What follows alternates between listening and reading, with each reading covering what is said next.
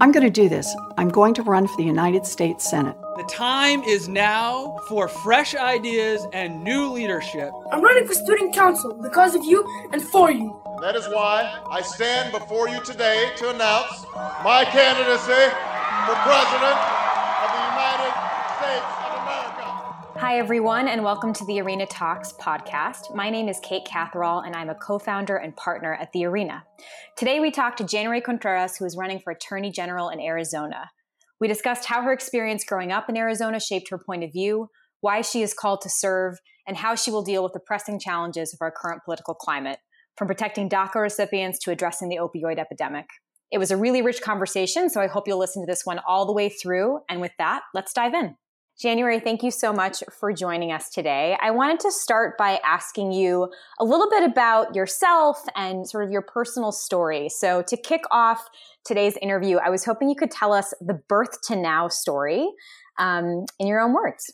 So, yeah, I'm glad to be here, Kate. So, thanks for for having me. I'm so proud to be a part of Arena. Um, so birth to now. Well, I'm a fourth generation Arizonan, but was born on an Air Force base in Texas. And actually, my mom recently was with me at an event, and somebody in the audience asked, How did I get my name? And I see my mom's hand pop up in the back of the room to say, uh, Can I answer that question? So, from her perspective, I mean, the you know, it was a big part of the change in her life when I was born. And she talked about why she named me January. And she explained it was sort of a, um, a time when she felt a little bit lonely, uh, that my dad was assigned to another area and LBJ was in the hospital. So she didn't uh, get to have her friends there. And so thus January Joy was born. I was the oldest child of two very young parents. Uh, when my dad got out of the Air Force, we moved back to Arizona by the time I was two, which is both where my parents had grown up and my grandparents. My parents worked for the post office and uh, worked nights. And so I ended up being one of those um, people who benefited from having a multi generational family around me and my grandparents were a huge part of my growing up. I went on to when I was old enough, you know, about about 12, I started taking care of my young sister who's 11 years younger than me. Uh, well, again, uh, my mom was working nights. And, um, you know, that was really my first leadership training, taking care of my little sister. I think, I, you know, I often speak to young people and have for the last, you know, 10, 15, 20 years. And I always remind them that you don't have to run for student council or be in some club that they shouldn't downplay the leadership that they're learning and taking on in their own home. And sometimes us taking care of our siblings, taking care of a grandparent, sometimes helping um, our parents through rough times is the single best leadership training that we'll ever have. Uh, and I think that was true for me. It's certainly something that shaped me for the rest of my life and my career. I went to law school. I mean, it wasn't something that I expected. Uh, you know, for me, I'm a child. I was born in 71. So for me, uh, lawyers were the only people I saw who were lawyers were on LA Law, this very old primetime show. Um, but when I had graduated from college, I started to see the different roles that lawyers could play in fighting for the little guy. And that was something that really spoke to me. And so I started studying for the LSAT. You know, I wasn't someone that could afford an LSAT prep class or anything like that, but the U of A sent me a set of books to study uh, for the LSAT, and I did fine. I did well and started law school the next year. Um, my first job out of law school was as a county prosecutor I went on to become an assistant attorney general. I prosecuted crimes that happened in nursing homes. That was some of the most righteous work I've ever done in my career. Uh, I worked for Janet Napolitano when she was the attorney general and served as an advisor to her both when she was the governor and at the Department of Homeland Security. Uh, and being a part of the Obama administration uh, was a, a really incredible time of learning and incredible time of service.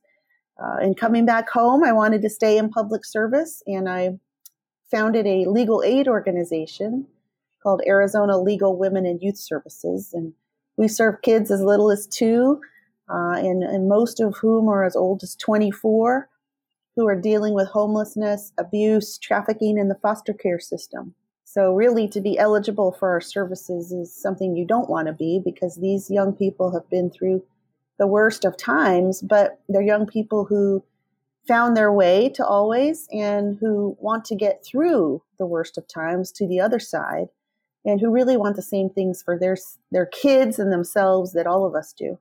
Stability safety a roof over their head you know the dignity of work uh, and it's it's been a real privilege to lead always. You know i mean and then you get to um, now being a candidate. It, it's um, not necessarily something i would have foresaw in the plan uh, but so much has changed in the last couple of years in terms of the the temperature of the environment in terms of attempts to trample on our constitution, attempts to eliminate protections for the little guys, for consumers. And that made me step forward in a very, very different way, but with the exact same motivation, which is public service and um, trying to build more opportunity and more security for the people around me. That's great. Um, and I definitely want to talk more about how you made that decision and, and, why you're running. But before we get into that, I'd love to talk a little bit more about sort of your personal story leading up to this moment. Um, I love what you had to say about you know leadership training. Uh, and the best leadership training you ever had was sort of like taking care of your little sister and this idea that when you go out and talk to people in their communities that you kind of tell them you know don't take that for granted the experience that you have leading in your own home in your own community may be the best training you have for your future um, so tell me about about how you made this decision to go to law school and become a prosecutor, and um, how you know growing up in a family taking care of your younger siblings uh, with your parents working nights really shaped uh, your outlook and and sort of this calling to serve. Yeah, well, I mean, it's just true, and so it you know at some point these things become sort of coded into your DNA, and you just don't have control over them anymore. That's certainly true for me. Uh, I really think that being put in that position of responsibility uh, and for my sister, it just never went away. And so it ended up being, you know, a lot of community service, a lot of times stepping forward when uh, I thought jobs needed to be done that other people weren't doing, um, both in the community and in, in my school settings. Um, and, you know, when I graduated from undergrad, I thought I wanted to be a, in, go into broadcast journalism. And I really envisioned myself as this young, you know, a Latina Connie Chung who was going to be covering, you know, consumer protection issues and civil rights issues. Uh, and I, I briefly went into that. I mean, I had internships and I stepped into a role at a TV station after I graduated, and it just wasn't what I expected. And I really wanted to be in a position where I had more independence uh, and the ability to really tell the stories that I wanted to tell. Um, and it's so interesting because as a lawyer, that's what you do half the time. I mean, you're telling somebody's story, whether it's your victim and you are telling it to a judge or a jury, or whether it's now, you know, with the legal aid organization, with my clients, whether that's, you know, a two year old boy who was adopted from the other side of the world. And um, when, they, when he got here, he was kept in a closet. Uh, and we had to figure out his immigration status because when that adoption was terminated, it was a no man's land. Uh, and it's telling his story and it's, it's finding creative solutions. What's in the law that actually helps this young person? Uh, and for all the young moms that we serve, which is a lot of our clients, whether they're abused or they've gotten out of a trafficking situation and they're trying to move forward, it's so much of it is still it's telling their story uh, and and and marrying it with the remedies in the law that can help them move forward. Uh, so I, I, I don't know that I would have ever seen those things coming together in that way, the, the link between journalism and lawyering, but I certainly do now. That makes a lot of sense. It sounds like, you know, throughout your career, you've had really different vantage points from which to understand how government can serve or not serve people. Um, and the other sort of institutions and um, and mechanisms that have to step in to provide support to people. So I'm really interested in hearing more about your work at Always, which is the acronym for the organization that you founded um, and referenced earlier in our interview. Can you tell me about uh, that experience starting Always and um, what you learned there that has prepared you to take this leap of running for office uh, to be Arizona's next Attorney General? Uh, well, I, it's true what you just mentioned, having many different vantage points. And um, it's been eye opening to me. I mean, as a former prosecutor, both at the county level and the state level, um, you know, not not always having an understanding of what was going on on the other side, whether that's for my victims or for defendants. And um, it's been just, you know, the really the privilege of a lifetime to represent these young people. I mean, on any given year, 30 to 40 percent of the clients at Always have been in or are currently in the foster care system. And it's just a whole different window into, uh, you know, the, the challenges of mental health issues, the challenges of substance abuse issues, quite frankly, the challenge of poverty um, that are such a piece of why many of these uh, children end up in the foster care system. Um, oftentimes not involving abuse. Those are the cases that have the ugliest facts, um, but oftentimes are the easiest answers. You know, when there's abuse, we just need to put these people where they belong, where they can't harm anyone, hold them accountable in the criminal justice system. Um, it's these families that have other no abuse, but other challenges um, that that sometimes make parents unable to care for their children. Where you just it makes you look at the bigger system and understand that public safety is bigger than just the criminal justice system. That we have these responsibilities um, to try to support young families to make sure we have mental health treatment available to make sure we have substance abuse treatment. I mean what are the tools out there that can actually help a parent who is struggling but not abusive um, you know get to a place where they can be them best their best selves not just for themselves but for their children. And it's it's been amazing. I mean, really, to tell their stories in court, um, the, the, the you know the the young people that we serve, um, to help them move forward, whether it's because they've been abused or you know have a, some trafficking survivors where our work is to try to um, go to courts and ask to set aside, uh, which is similar to expunge some of their you know misdemeanor um, uh, convictions. And, um, you know, when you go to the judge and you help these survivors tell their story, and you can actually show the judge, look at all these cities that this um, young person was taken to. Here's what happened to her. Here's how she was abused when she tried to get away. Here's what's going on now. Um, it, it, it's a very powerful, and you know, I, my clients will often say, "You you changed my life." And I always tell them, I didn't change their lives. They changed their lives.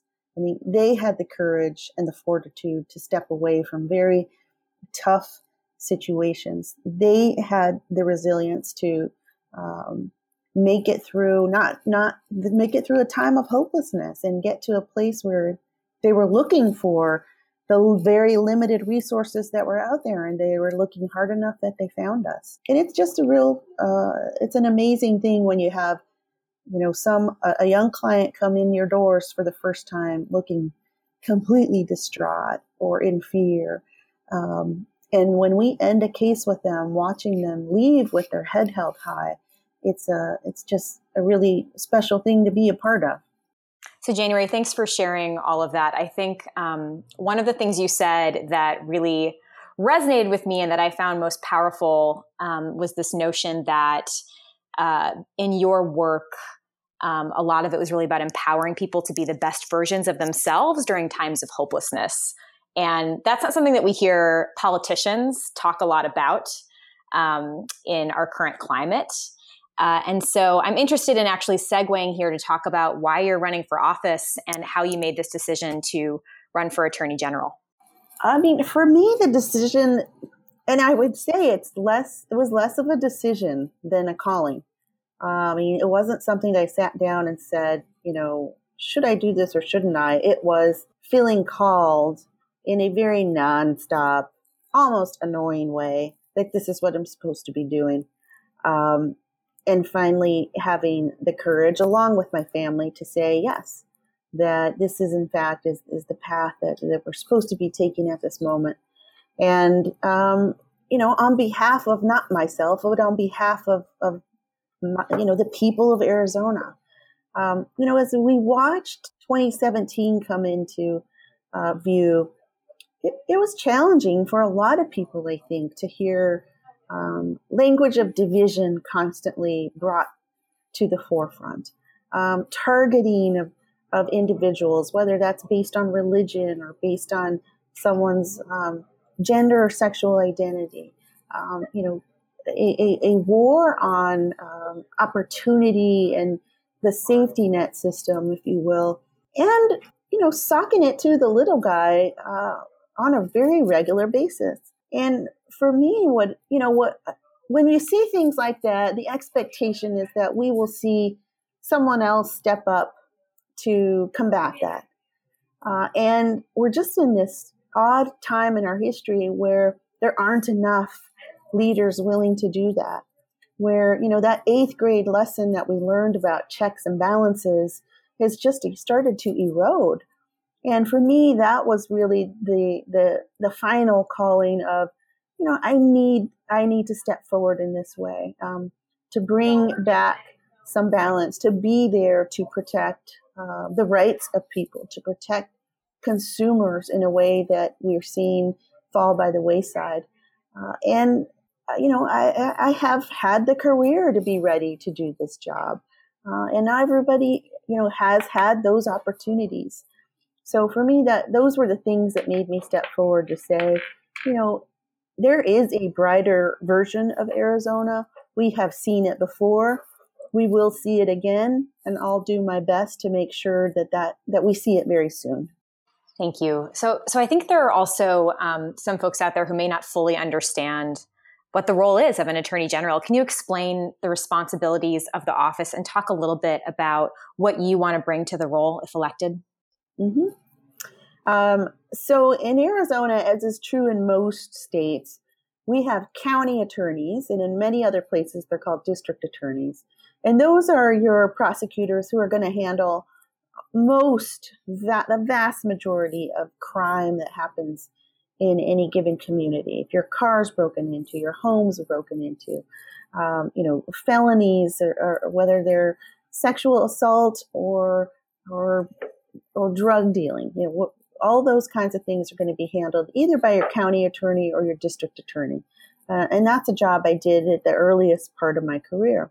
The attorney general's office is is different than that because in Arizona, um, we have the authorities that are given to me as the attorney general um, uh, in statute or in our state constitution. And so the the main uh, role of the attorney general um, are include number one, we're the lawyer to the state, so we give advice to the state of Arizona constantly. Um, you know, it's small stuff that never comes to the light of day because it's just not that interesting, and it's big stuff. So that's one big part of the the role. We also have uh, a huge role in consumer protection in Arizona. That's one of the bread and butter issues of the attorney general so that we are taking on bad actors, big and small, um, that are either trying to deceive or defraud Arizonans. Uh, we also have a role in every single case of a child who's in the foster care system. We hand, we are are providing a recommendation to the judge on each of those cases. We have a civil rights division. We have an environmental enforcement division. We um, go after crime also, but it tends to be limited and more complex. Uh, so, organized crime, fraud and, and, waste in the government, uh, cartel sort of drug cases. When I worked as an assistant attorney general, I was a criminal prosecutor and I handled healthcare fraud, So, a transportation company who had been billing the state for people who had been deceased for years, uh, and I prosecuted crimes that happened in nursing homes. And, you know, I'll tell you, when the worst is not going to happen to the vast majority of people in nursing homes. Uh, but when it does, you're going to be glad when you have an attorney general there who prioritizes uh, our most vulnerable, especially our seniors in nursing homes. So, those are some of the roles of the attorney general. Now, increasingly, you also see attorneys general being um, involved at the federal level. And um, so, for example, you know, our current attorney general in Arizona, he is one of some a group of attorneys general who has sued to eliminate the Affordable Care Act and, and eliminating along with it our our you know ban against discriminating against people with pre-existing conditions uh, our guarantee of young adult coverage on parents insurance policies um, you know getting rid of those things uh, you know that's something where i have already been on the record as saying you know i don't want to be constantly dealing with the federal government because we have a lot of, uh, of issues to work on at home.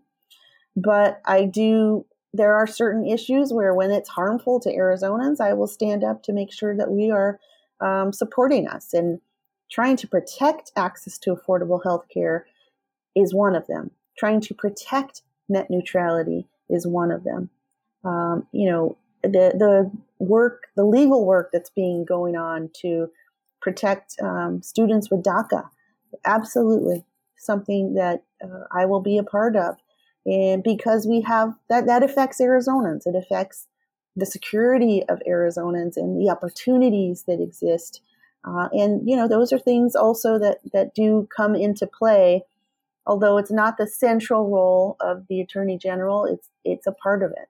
And you asked about some of my priorities. I mean, I really here's the difference between what what happens now and where I want to bring the office back to um, is you know in my administration we will not be driven by a partisan checklist of what, how am I supposed to act on this particular issue. Uh, we won't be driven by what donors' expectations or requests are of uh, our actions will I'll, I will make sure that we're being driven by what's in the best interest of Arizonans and how do we protect the rights of Arizonans and their ability to be secure um, in in their financial um, security and in their safety and in the protection of their rights. Uh, and so it's an exciting opportunity to get back to business, so to speak. Um, it's been unusual the last oh eight years or so, we've had um, the Attorney General's office take on a, a rather partisan um, slant. And that's unusual, though. Prior to that, we really didn't, we weren't driven in that way. And so it's going to be exciting for us to get back to how do we do our core mission as well as we can. Uh, and there are a lot of attorneys already in the Attorney General's office who are there because they love the work, because they're dedicated to the public. Um, and, you know, we want to be sure that we're showcasing all the good work that's being done and providing them with opportunity to, you know, do even more, take on bigger players, not have political interference in cases. Uh, and quite frankly, you know, taking on corruption because it's not something that we've seen taken on in a while, but it's it's needed now more than ever with the influx of dark money in Arizona. So one theme I'm hearing a lot is sort of this idea that there's the traditional role that an attorney general plays, but in this climate, there are also sort of national issues that um, the attorney general sort of has to be involved in and be thinking about every day. One of the um, one of the things that I know you experienced and saw the effects of firsthand when you were at Always was the heroin and opioid epidemic in Arizona. And this is an issue that I think is uh, becoming increasingly prominent across the country. Um, not all of our listeners are in Arizona, but I think um, this is an issue that matters to folks no matter where they live. Can you tell us a little bit about what the state of Arizona is dealing with here and how you plan to address this problem as Attorney General? Yeah, absolutely. I mean, the, the opioid and heroin epidemic that's happening around the country um, is is rearing its ugly head in Arizona in very similar ways, and it's tearing apart a lot of families. Uh, and, you know, when we spoke earlier of hopelessness and how do we help people be their best version of themselves, I mean, this is front and center a, a part of the heroin and opioid problems that we have in Arizona. Um, you know, uh, I've seen, I've represented a young mom who, who the second time she hid in the bathroom from her partner with her two kids because once he got addicted to heroin, he turned into, uh, you know, someone who was unpredictable and violent. And she said before heroin, they, you know, she had really thought this was it. They had such a, a, a good relationship in a healthy home. Um, but that's that's what it can do. You know, it's contributing to kids being in the foster care system because uh, of the the hold that these drugs can have on people. And, you know, it's, a, you know, it's affecting grandparents, it's affecting parents, kids, and of course the people themselves who become addicted. And I'll, I'll tell you that it's not, you know, we have some problems in some of our rural parts of the state, but right here in our, in the biggest county in Arizona, it, it's also prevalent. I was in a very nice neighborhood uh, in terms of, um, you know, in terms of a neighborhood where there were a lot of gated communities and um, a lot of, of privilege. And, you know, I had a grandmother come to me and, and talk to me about this because she had a, a grandson who got caught up in this epidemic. And so it, no one is immune to it. And I think that's what has made it get more attention than other drug addictions, although other drug addictions are important that we're not forgetting. Um, you know, these are the, it takes hold of people the same way, no matter what the specific drug is. Um, but you know what we need to do is is in Arizona we passed a bipartisan bill in the legislature this year that was a start at trying to uh, you know sort of clamp down on how much supply is out there through legitimate channels, and and that is an important start. We also, though, need to be increasingly willing to take on the big players, uh, and that includes the uh, drug manufacturers and the distributors that are a part of um, allowing this crisis to emerge when they could see the trends before the rest of us and do something about it.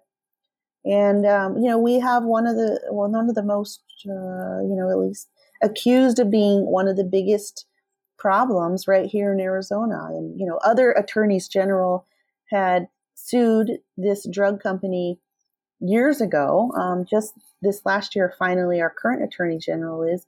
But these, this is the forefront. This is where we need to be aggressive so that everyone who is a part of this, and especially those who are making millions or billions of dollars off of this, uh, are being held accountable. I think we spend um, a lot of time in politics kind of focusing on the problems and what's not going well and how do we fix it. Um, and we don't spend quite as much time talking about what's good and what's working. Um, and I think that's actually incredibly important in our current climate uh, and in this whole conversation about sort of changing the culture of our politics. So I'm going to switch gears a little bit and ask you um, a question sort of on the opposite side of the spectrum uh, in the midst of this really challenging time for our country and presumably for many of our states, what keeps you going? What gives you hope or um, inspires you? Uh, you know, what are you seeing in, in the communities in Arizona um, that keeps you sane and, and, and, keeps you going in, in the midst of uh, this environment? Well, in Arizona, we have a lot of really inspirational movements happening.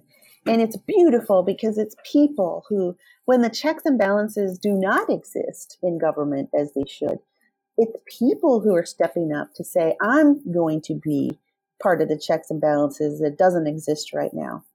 Uh, and for example, you know, the young high school students who have led marches and other work to address how do we prevent gun violence. I mean, absolutely inspirational. They give me hope because they are beholden to no one except fellow mankind. I mean, you know, we'd like to think that that's true for most leaders, but sadly, it's just has become, you know, the the unusual rather than the usual. Uh, and so they're a, a bright, bright spot in terms of leading, leading with a very community minded agenda.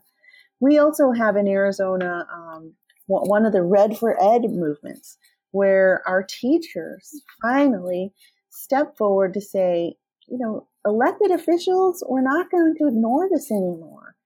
we we, you need to fully fund K through 12 education, and teachers need to be uh, educators and, and the support personnel need to be uh, uh, given salaries that show how we value them and show the the very significant role that they have in building the future generations of our state. Uh, and you know, it's it's been incredibly inspiring. So in terms of the this time that we're in, despite all of the ugliness and despite the fact that you know on a daily basis at least i meet people who say you know they can't stand watching the news anymore i also meet on a daily basis someone who says this is the first political event i've ever been to uh, and, and you know you give me hope about what we can accomplish and how we'll bring change. You know, and those things are incredibly um, inspiring, and and that's what keeps me going every day. I mean, just like all the rest of my career, it's the people that I serve. It's the people who, with uh, working together, we can create stronger community and stronger opportunity and and and more stability and safety for people. Uh, and so we we just have a lot to be very excited about right now in Arizona because people are stepping up. They're not taking um, functional government for granted anymore because they know it's not there. And so, you know, it just makes it a very exciting time as people get ready for November. We have just a few minutes left. And so I'd love to talk a little bit about the experience of running for office. Um, a lot of folks who are part of the arena community are candidates or folks who will someday be candidates um, and are taking the courageous step into the arena. Um, what has surprised you the most about the experience of running in Arizona? Hmm, I guess the surprise it's it's not you know a pleasant surprise, but the biggest surprise really is this role of money in campaigns and understanding how much of the time has to be spent raising money. And, you know, on the plus side of that surprise, it's been amazing to see, you know, educators who I know it's a huge sacrifice for make a very generous donation.